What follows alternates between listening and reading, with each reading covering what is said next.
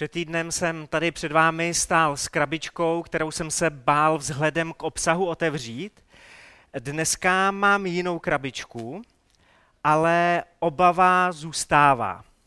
Já to zkusím překonat, protože minule ještě v té krabičce bylo něco, s čím bych byl ochotný se pomazlit.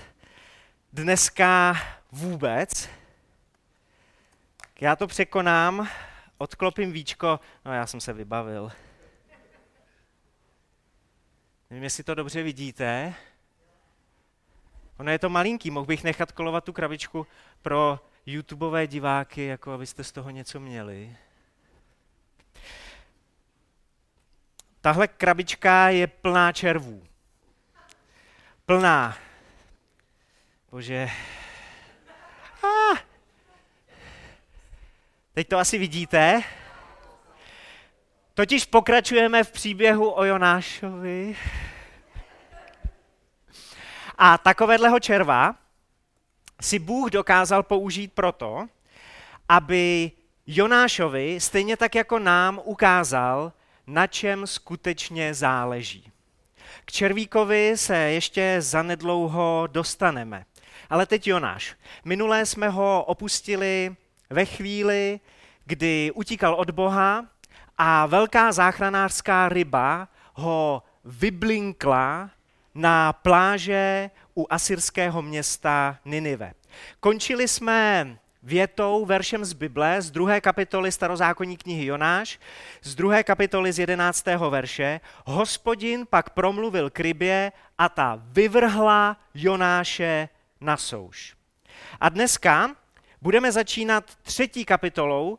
Starozákonní kniha Jonáše má pouhé čtyři kapitoly, minule jsme zvládli první dvě a dneska celou knihu Jonáš dočteme. Nebudeme nic přeskakovat, přečteme si skutečně za tyhle dvě neděle celou knihu Jonáš.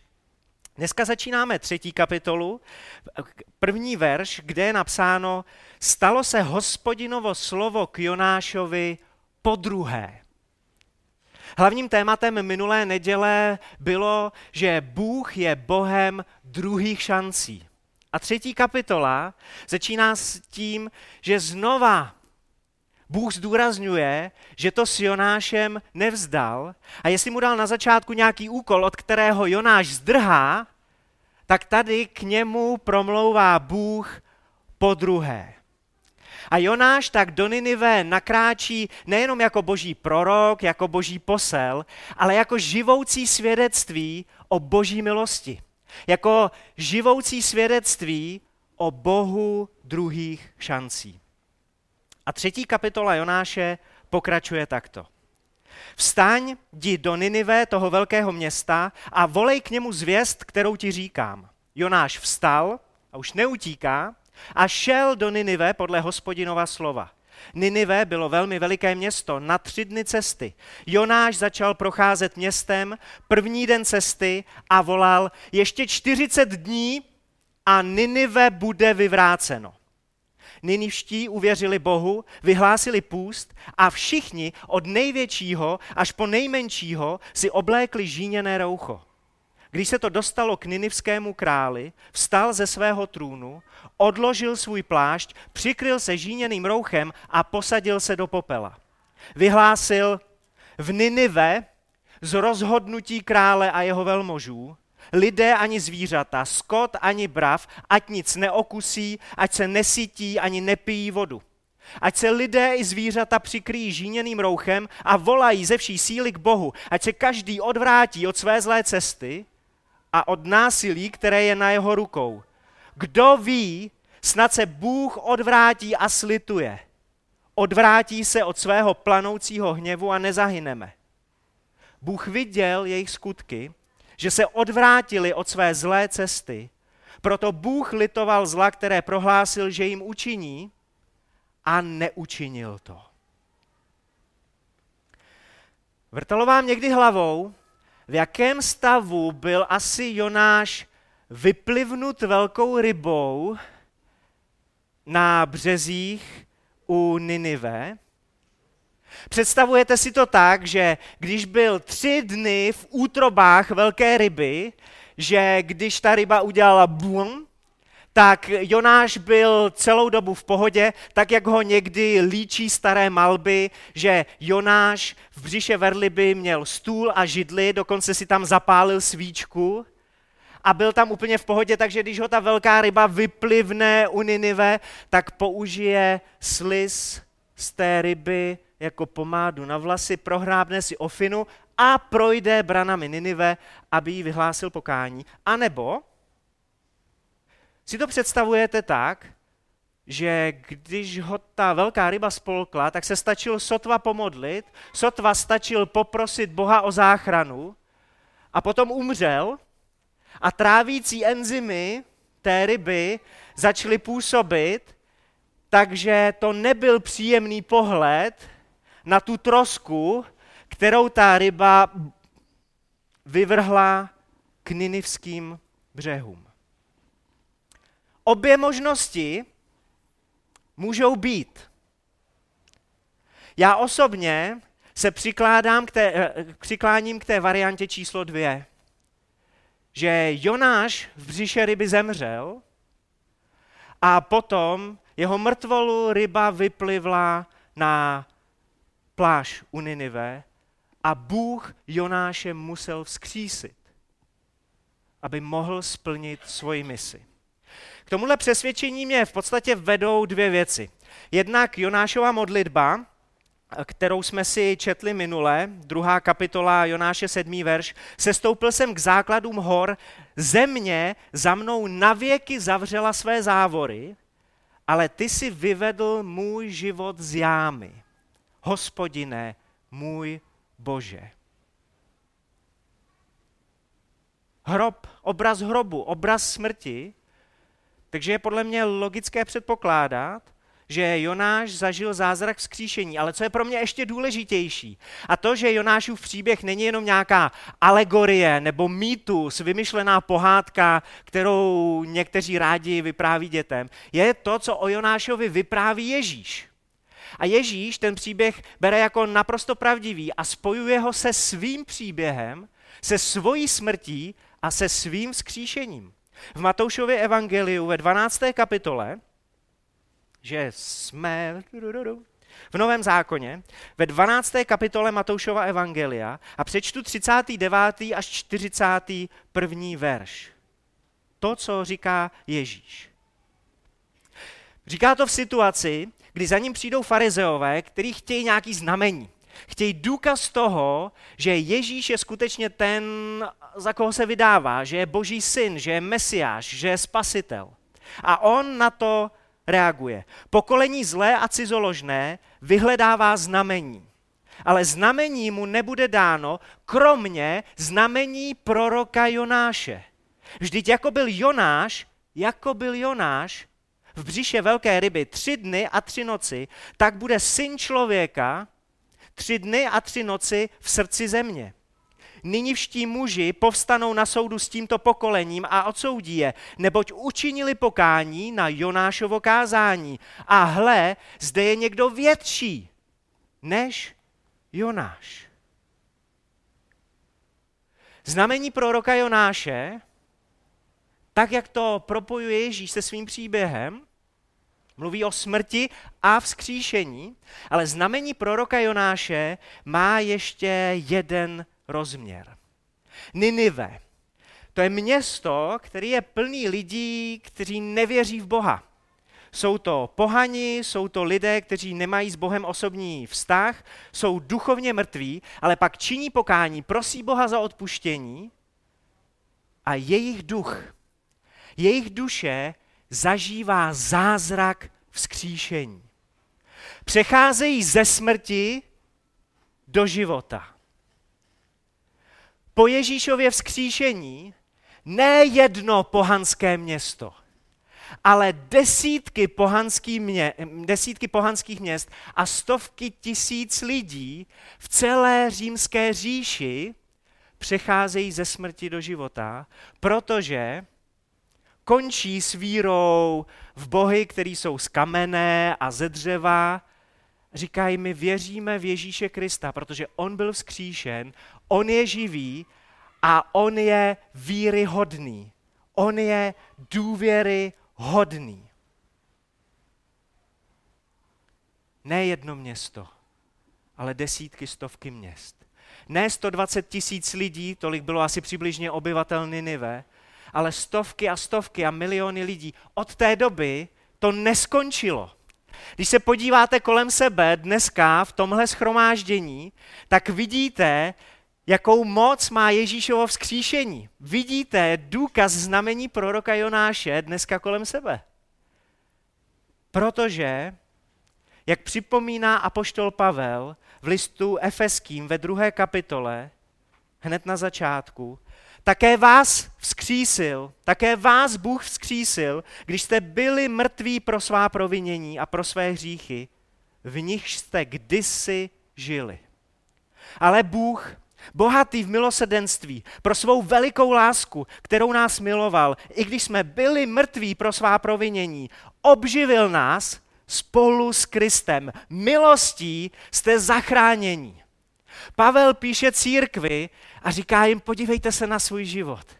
Podívejte se na to, kdy jste vlastně nežili, protože jste byli mrtví ve svých hříších a ve svých proviněních. Ale teď, když se podíváte kolem sebe, to nejsou mrtvoly, to jsou živoly, vzkříšený lidi. Přešli jste ze smrti do života. Bůh tak miluje svět, Bohu tak záleží na lidech, že dal svého jednorozeného syna, aby žádný, kdo v něho věří, nezahynul, ale přešel ze smrti do života, byl vzkříšen a měl život věčný. Takhle moc Bohu záleží na lidech. No jo, ale na čem záleží ve skutečnosti nám?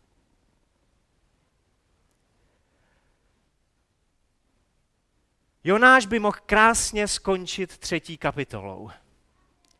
Tahle kniha by mohla mít skvělý finále v tom, že by tam bylo napsáno skvělá práce Jonáši. Splnil si svou misi, splnil si svůj úkol, Ninive je zachráněno. Jenže Jonáš má čtyři kapitoly a ne tři. A ta čtvrtá začíná těmito slovy. Jonášovi se to však hrozně moc nelíbilo a rozlobil se. Představte si, pokud jste křesťané, že jste na nějakém velkém evangelizačním schromáždění a 120 tisíc lidí poklekne před Bohem a vás to naštve. Tady není napsáno, jako že se ho to trochu dotklo, nebo jako že byl trošku takový jako rozmrzelej z toho český překlady mají hrozně moc se mu to nelíbilo a rozlobil se. Těm v Ninive to prošlo strašně moc lehce. Zkuste se trošku vžít do Jonášovy kůže, než zavoláte na Jonáše psychiatra, že něco tak úžasného, co se v Ninive stalo, ho rozlobilo. Ninivané, Asyřané byli odvěký nepřátelé Izraele. A teď prostě poprosej Boha za odpuštění. Tak dlouho Izraelcům ubližovali.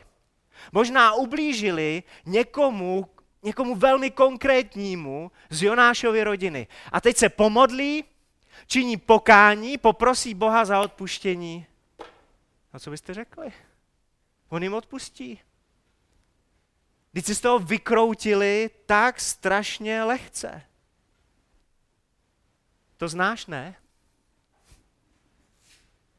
Když ti někdo ublíží, když ti někdo třeba dlouho ubližuje, a pak si to uvědomí, činí pokání, prosí Boha za odpuštění a ono mu to projde. Každý z nás, úplně každý z nás v téhle chvíli Jonášovi rozumí. Modlil se k hospodinu. Pokračuje čtvrtá kapitola Jonáše. Ach, hospodine, což jsem to neříkal, když jsem byl ve své zemi, když jsem byl ještě doma, kvůli tomu jsem chtěl utéct do Taršíše, vždyť vím, že ty jsi Bůh milostivý a soucitný, pomalý k hněvu, hojný v milosedenství a slitováváš se nad zlem. Nyní, hospodine, vezmi ode mě, prosím, můj život. Je pro mě lepší, abych zemřel, než abych žil. Bože, ty jsi tak dobrý, že se na to ani nemůžu dívat, říká Jonáš. On, on Jonáš je možná trošku hysterka, jo? Je to takový choler trochu. Říká, já jsem tak naštvaný, já jsem tak zklamaný, radši mě zabi, než abych musel snášet pohled na tvůj soucit, na tvoji milost, na tvoje slitování s Ninive, s mými nepřáteli. Hospodin se zeptal. Najednou se úplně mění rytmus v Bibli, Bůh je úplně klidný. Hospodin se zeptal, je to dobře, že ses tak rozlobil? Bůh je skutečně milostivý, soucitný, pomalý k hněvu, hojný v milosrdenství a slitovává se nad naším zlem. Co pak si Jonáši, co pak už si zapomněl, že jenom díky tomu, jaký Bůh je, tak si pořád ještě naživu? Tak vůbec smíš dál chodit po téhle zemi. Následující citát ani nevím, kolikrát jsem už v mozaice četl. Já bych typoval nejméně desetkrát. Ale stejně nemám pocit, že to žijeme, a tak já ho přečtu po jedenáctý. Možná to samý ode mě uslyšíte na přes rok. Já teda doufám, že ne. Že víc to pronikne do našeho srdce. Poradce David Siemens totiž říká, před mnoha lety jsem dospěl k závěru, že dvě nejzákladnější příčiny citových problémů mezi křesťany z protestantských církví jsou jednak neschopnost pochopit a přijmout boží bezpodmínečnou milost a žít podle toho. Jednak neschopnost předávat tuto bezpodmínečnou lásku, odpuštění a milost druhým lidem. Dvě věci nám nejvíc komplikují život. Že nevěříme tomu, že se Bůh slitovává nad námi. Buď to to bereme na lehkou váhu, anebo pořád žijeme v neodpuštění. A ta druhá věc, která nám komplikuje život, že nejsme schopní tu bezpodmínečnou boží lásku, odpuštění a milost nést druhým lidem. Čteme křesťanské knihy, pokračuje David. Posloucháme kázání a věříme dobré teologii o milosti, ale žijeme úplně jinak. Dobrá zpráva Evangelia milosti nepronikla na úroveň našich citů. Jonáš ale nestrácí naději. On pořád ještě doufá, že si to Bůh rozmyslí a Ninive potrestá. A tak vyleze kus nad město, vytvoří si takovou tribunku a čeká, co se bude dít dál. Možná přece jenom nějaký ten oheň z nebe přijde a jeho nepřátelé se budou smažit v pekle. Budu číst od pátého verše dál. Jonáš si tam postavil stánek a pobýval pod ním ve stínu, aby viděl, co se s městem stane. Hospodin Bůh připravil ricinovník, popínavou rostlinu, který, který vyrostl nad Jonášem, aby byl stínem pro jeho hlavu a vysvobodil ho z jeho trápení. Jonáš se z ricinovníku převelice radoval. Na Jonáše svítí pruce slunce, navíc tam vané takový velmi ostrý vítr a Bůh k tomu Jonášovu přístřežku udělá ještě upgrade, ještě něco lepšího z popínavé rostliny. I stalo se, že když vyšlo slunce, připravil Bůh horký východní vítr a slunce bylo na Jonášovu hlavu, takže omdléval. Přál si zemřít, je to tady zase, a řekl, je pro mě lepší, abych zemřel, než abych žil. Protože Bůh nastrojil červa, který ten ricinovník sežral. v určitou chvíli Jonáš o ten svůj přístřešek z popínavé rostliny přišel, protože Bůh tam poslal nějakého takového většího mrňouse, který se postaral o to, aby sežral Jonášovi ricinovník. A Jonáš je z toho zase hotovej říká, bože, nechce se mi už žít. Na to se Bůh Jonáše zeptal. Je to dobře, že se tak rozlobil kvůli ricinovníku? Ten odpověděl, je to dobře, že jsem se rozlobil až na smrt. Hospodin řekl, tobě je líto ricinovníku, se kterým ses nenamáhal, ani si mu nedal vzrůst. Přes noc vzešel, přes noc zašel. A mě, ptá se Bůh, mně by nemělo být líto toho velkého města Ninive, ve kterém je více než 120 tisíc lidí, kteří nerozeznají pravici od levice, prostě jsou natvrdlí, nedocházejí jim nějaký věci. A ještě množství zvířat. Tobě je líto Jonáši blbý kitky, o kterou se nijak nezasloužil. A mně by nemělo být líto lidí, který jsem vlastnoručně stvořil a vdechl jsem jim život. Na čem ti záleží, Jonáši? Na hloupý popínavý kytce nebo na vlastním pohodlí? Tak Bůh posílá toho červíčka, který začíná nahlodávat. To, na čem Jonášovi skutečně záleží. Opravdu ti záleží víc na tomhle, Jonáši, než na životě těch lidí.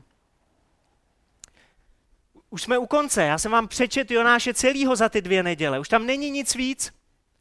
Nepřijde vám, že Jonáš končí tak nějak jako v půlce rozhovoru? Jako kdyby Jonáš, jako kdyby tahle kniha končila v půlce věty. Bůh se Jonáše na něco zeptá a my neznáme Jonášovu odpověď.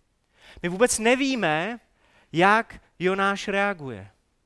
Nemělo by mi být líto, ptá se Bůh. Neměl ty by si změnit priority, na čem ti záleží Jonáši.